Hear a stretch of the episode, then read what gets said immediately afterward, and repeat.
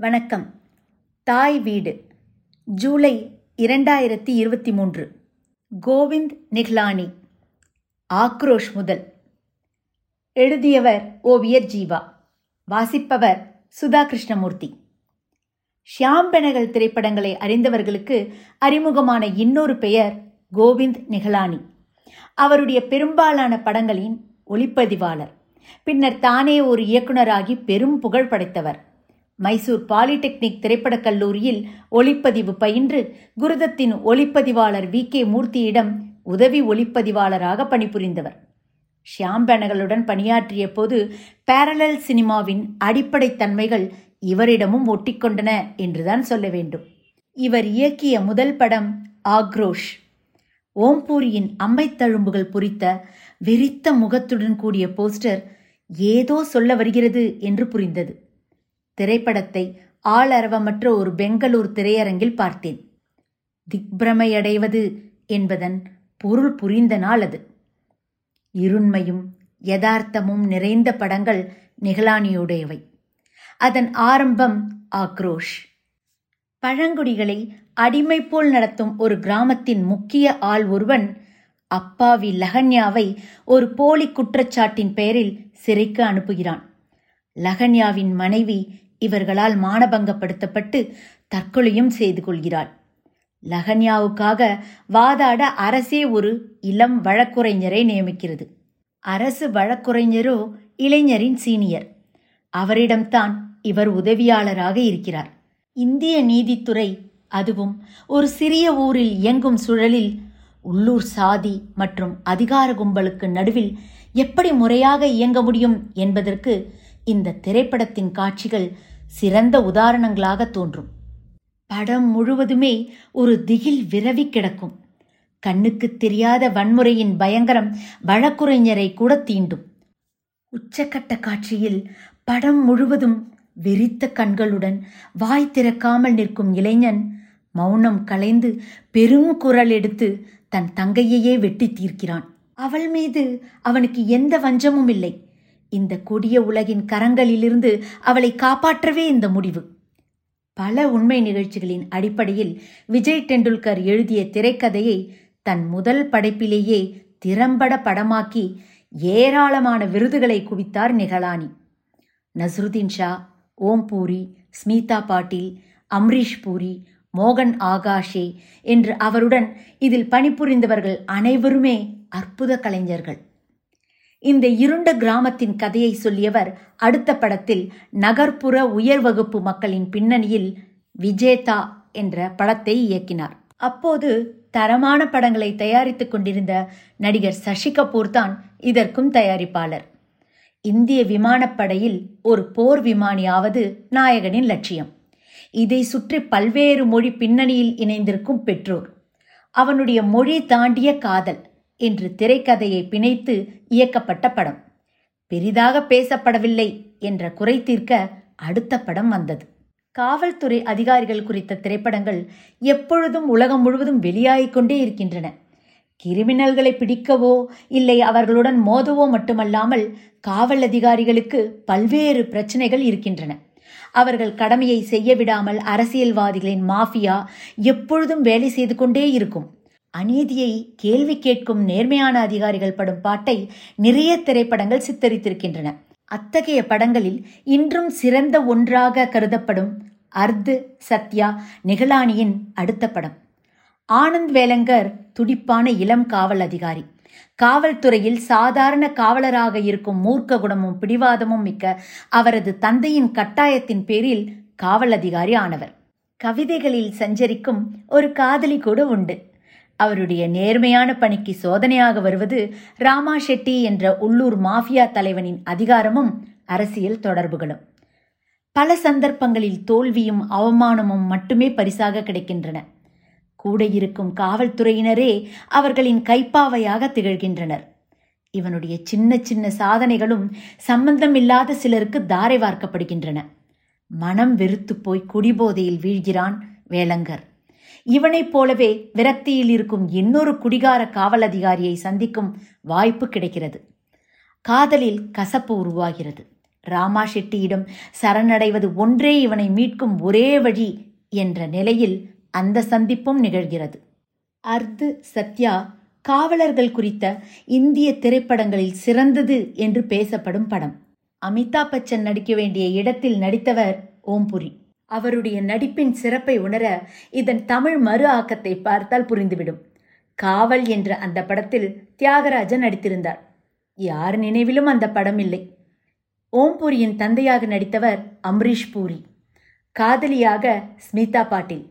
இன்னொரு குடிகார காவல் அதிகாரியாக நஸ்ருதீன் ஷா. வில்லன் ராமா ஷெட்டியாக திரைப்பட அறிமுகம் ஆன சதாசிவ் அம்ரபுர்கர். ஒரு மகத்தான கண்டுபிடிப்பு. பிரமாதப்படுத்தியிருந்தார் திரைக்கதை எழுதியவர் விஜய் டெண்டுல்கர் என்றால் சொல்லவும் வேண்டுமா?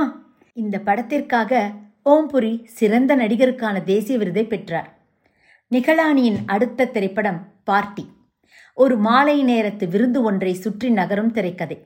நகர்ப்புற அறிவு ஜீவிகளின் சமூக கண்ணோட்டங்கள் சமூகத்தோடு அவர்களின் நெருக்கமும் விலகலும் அவர்களின் அறிவு ததும்பும் உரையாடல்கள் அனைத்தையும் ஒரு கசப்பான அங்கதத்துடன் சொல்லிக் கொண்டு செல்லும் படம் இது. ஒரு இலக்கிய ஆளுமைக்கு மதிப்பிற்குரிய ஒரு விருது கிடைத்ததற்காக ஒரு அறிவு ஜீவி பெண்மணியால் தரப்படும் விருந்தில் கலந்து கொள்ள வந்தவர்கள் தங்கள் இருப்பை காட்டிக்கொள்ள கடும் விவாதங்களில் ஈடுபடுகிறார்கள். சிலரது சொந்த பிரச்சனைகள் அலசப்படுகின்றன. அந்த விருந்துக்கு வராத இன்னொரு செயல் வீரனான அறிவுஜீவியை பற்றியே இவர்கள் பெரும்பாலும் பேசுகிறார்கள். படத்தின் இறுதியில் அவன் ஒரு தீவிரவாதி என்று குற்றம் சாட்டப்பட்டு சுட்டுக் கொலை செய்யப்பட்டதாக செய்தியும் வருகிறது. ஒரு மேடை நாடகத்தை திரைக்கு ஏற்ப திரைக்கதை அமைத்து உருவானது இந்த படம். விருந்தளிக்கும் பெண்மணியாக விஜயா மேத்தாவும் உயர் விருது பெற்ற எழுத்தாளராக மனோகர் சிங்கும் உரையாடலில் தென்படும் எழுத்தாளராக நஸ்ருதீன் ஷாவும் நடித்த இந்த படத்தில் ஒரு சிறந்த நடிகர் பட்டாளமே நடித்திருந்தது. ஓம்புரி அமரீஷ் புரி கே கே ரைனா ரோஹிணி அத்தங்கடி தீபா சாகியுடன் இன்னும் பலர் நடித்திருந்தனர். ரோஹிணி அத்தங்கடிக்கு ஒரு தேசிய விருதும் கிடைத்தது. இந்திய சமூகத்தில் தொழிற்சங்கங்கள் மிக சக்தி வாய்ந்தவை. உரிமைக்கு போராடிய காலத்தில் கஷ்டப்பட்டாலும் அறுவடை காலங்களில் வருமானம் மட்டுமல்ல அதிகாரமும் பார்த்தவை இந்த சங்கங்கள். பல நிறுவனங்களில் எந்த யூனியன் வலியது என்ற அதிகார போரும் அதன் மூலமாக வரும் வருமானமும் மிக முக்கியமானவை. சில கட்சிகள் தங்கள் தொழிற் சங்கங்களினாலேயே உயிர் பிழைத்து வாழ்ந்து கொண்டிருக்கின்றன. மூட்டை தூக்கும் தொழிலாளி முதல் வங்கி உயர் அதிகாரிகள் வரை இவர்களின் உரிமை காக்கும் தொழிற்சங்கங்கள் உண்டு. எல்லாமே ஜனநாயக நெறிகளின் படித்தான் செயல்பட்டு கொண்டிருக்கின்றன என்றாலும் வரம்பு மீறும் தொழிற்சங்கங்களுக்கு தொழிலாளர்கள் மத்தியில் ஒரு கவர்ச்சி எப்போதுமே உண்டு. இத்தகைய யூனியன்களுக்கிடையே நிகழும் அதிகார போர் குறித்து நிகழானி இயக்கிய திரைப்படம்தான் ஆகாத். எழுதியவர் விஜய் டெண்டுல்கரே தான் உண்மையில் தொழிற்சங்க அறம் மீறி நடத்தி வெற்றி பெற்ற சங்கங்கள் பல இருக்கின்றன. அந்த அடிப்படையில் அமைக்கப்பட்டிருக்கும் தொழிற்சங்கத்தின் தலைவராக நஸ்ருதீன் ஷா. தொழிலாளர் நலனுக்காக நேர்மையாக உழைக்கும் தலைவராக ஓம்புரி. எதற்கும் துணிந்த தொழிற்சங்க அடியாளாக மலையாள நடிகர் கோபி. இப்படி நடிப்புலக மும்மூர்த்திகள் பிரமாதமாக நடித்த ஆகாத் பலரின் தோலை உரித்து காட்டியது. நடிகர்கள் ஷதாசிவ் அம்ரபுர்கர் ரோஹிணி அத்தங்கடி அம்ரீஷ் புரி பங்கஜ் கபூர் அவரவர்கள் பங்கை சிறப்பாக செய்தனர். நிகலானி தன் திரைப்படங்களுக்கு ஒளிப்பதிவு இயக்கம் போன்ற பணிகளை சொந்தமாக செய்தாலும் இன்னொரு புகழ்பெற்ற திரைப்படத்திற்கு இரண்டாம் யூனிட் ஒளிப்பதிவாளராகவும் பணிபுரிந்தார். ரிச்சர்ட் ஆட்டன்பரோ இயக்கிய பல விருதுகளை பெற்ற காந்தி திரைப்படம்தான் அது. அந்த நேரத்தில் சுதந்திரம் பிரிவினை போன்ற விஷயங்களை பல நூல்களை படித்து தெரிந்து கொண்டார். அப்படி படித்த நூல்களில் ஒன்று பிரபல இந்தி நடிகர் பால்ராஜ் சஹானியின் சகோதரர் பீஷம் சஹானி எழுதிய தமஸ். அவரை இது மிகவும் பாதித்ததால் அதை படமாக்கும் முயற்சியில் இறங்கினார். மிக நீளமான திரைக்கதை அமைந்ததால் அதை முதலில் ஒரு தொலைக்காட்சியில் அதே பெயரில் தொடராக ஒளிபரப்பினார்கள். தமஸ் ஒரு அற்புதமான தொடராக அமைந்தது. இந்திய சுதந்திரம் இந்திய பாகிஸ்தான் பிரிவினை இந்து இஸ்லாமிய மதக்கலவரங்கள் அகதி முகாம்கள் வறட்சி பசி பட்டினி மரணங்கள் என்ற பின்னணியில் பன்றி இறைச்சி தொடங்கி வைக்கும் கலவரங்களின் நீட்சியாக திரைக்கதை சென்றது. ஓம்புரி அம்ரீஷ் பூரி பீஷம் சஹானி போன்ற நடிகர்களுடன் ஏராளமான புகழ்பெற்ற நடிகர்களும் நடித்த இந்த தொடர் இந்தியாவில் தயாரிக்கப்பட்ட தொலைக்காட்சி தொடர்களில் சிறந்தவற்றில் ஒன்றாக இன்றும் பேசப்படுகிறது. இதற்கு பிறகு சில படங்கள் இயக்கிய நிகழானி இந்திய நக்சல் தீவிரவாதத்தை கருவாக கொண்ட ஒரு திரைப்படத்தை இயக்கினார். துரோக கால். இவருடைய சிறந்த படைப்புகளில் ஒன்று இது. கம்யூனிஸ்ட் இயக்கங்கள் மிதவாதம் தேர்தல் அரசியல் என்று ஒருபுறம் செயல்பட்டாலும் மேலும் சில பிரிவுகளாக பிரிந்து தீவிரவாதம் அடித்தொழிப்பு என்று இறங்கினர். மார்க்சிஸ்ட் லெனினிஸ்ட் மக்கள் போர் என்று பல பெயர்களில் வன்முறை பாதையில் இயங்கினர். அப்படிப்பட்ட ஒரு குழுவை ஒடுக்க அமைக்கப்பட்ட ரகசிய காவல் பிரிவில் பணியாற்றிய இரண்டு அதிகாரிகளின் கதைதான் இந்த திரைப்படம்.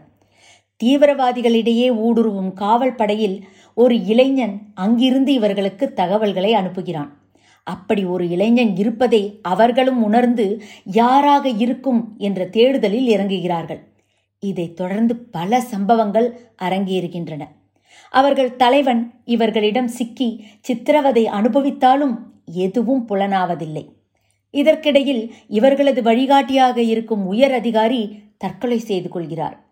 அவரும் தீவிரவாதிகளின் சம்பளப்பட்டியலில் உள்ளவர் என்று புலனாகிறது. குடும்ப வாழ்க்கையினுள் இவர்களால் தொந்தரவுகள் நிறைய. இருவரில் ஒருவர் படுகொலைக்குள்ளாகிறார். இறுதியில் காவலர் பிரதிநிதியாக ஊடுருவியிருக்கும் இளைஞன் தன்னையே தலைவனாக அறிவித்துக் கொண்டு அங்கே தொடர்கிறான். பல கேள்விகளோடு படம் முடிகிறது. காவல் அதிகாரிகளாக ஓம்புரியும் நசருதீன் ஷாவும் அவர்களுடைய உயர் அதிகாரியாக அம்ரிஷ் புரி தீவிரவாதிகளின் தலைவனாக ஆஷிஷ் வித்யார்த்தியும் பிரமாதமாக நடித்திருந்தனர். ஆஷிஷ் வித்யார்த்திக்கு இது முதல் படம். முதல் படத்திலேயே ஒரு தேசிய விருதையும் பெற்றுவிட்டார். இதே திரைப்படம் தமிழில் கார்பன் காப்பியாக குருதி புனல் என்ற பெயரில் வெளிவந்தது. கமல் அர்ஜுன் நாசர் போன்றவர்கள் நடித்திருந்தனர்.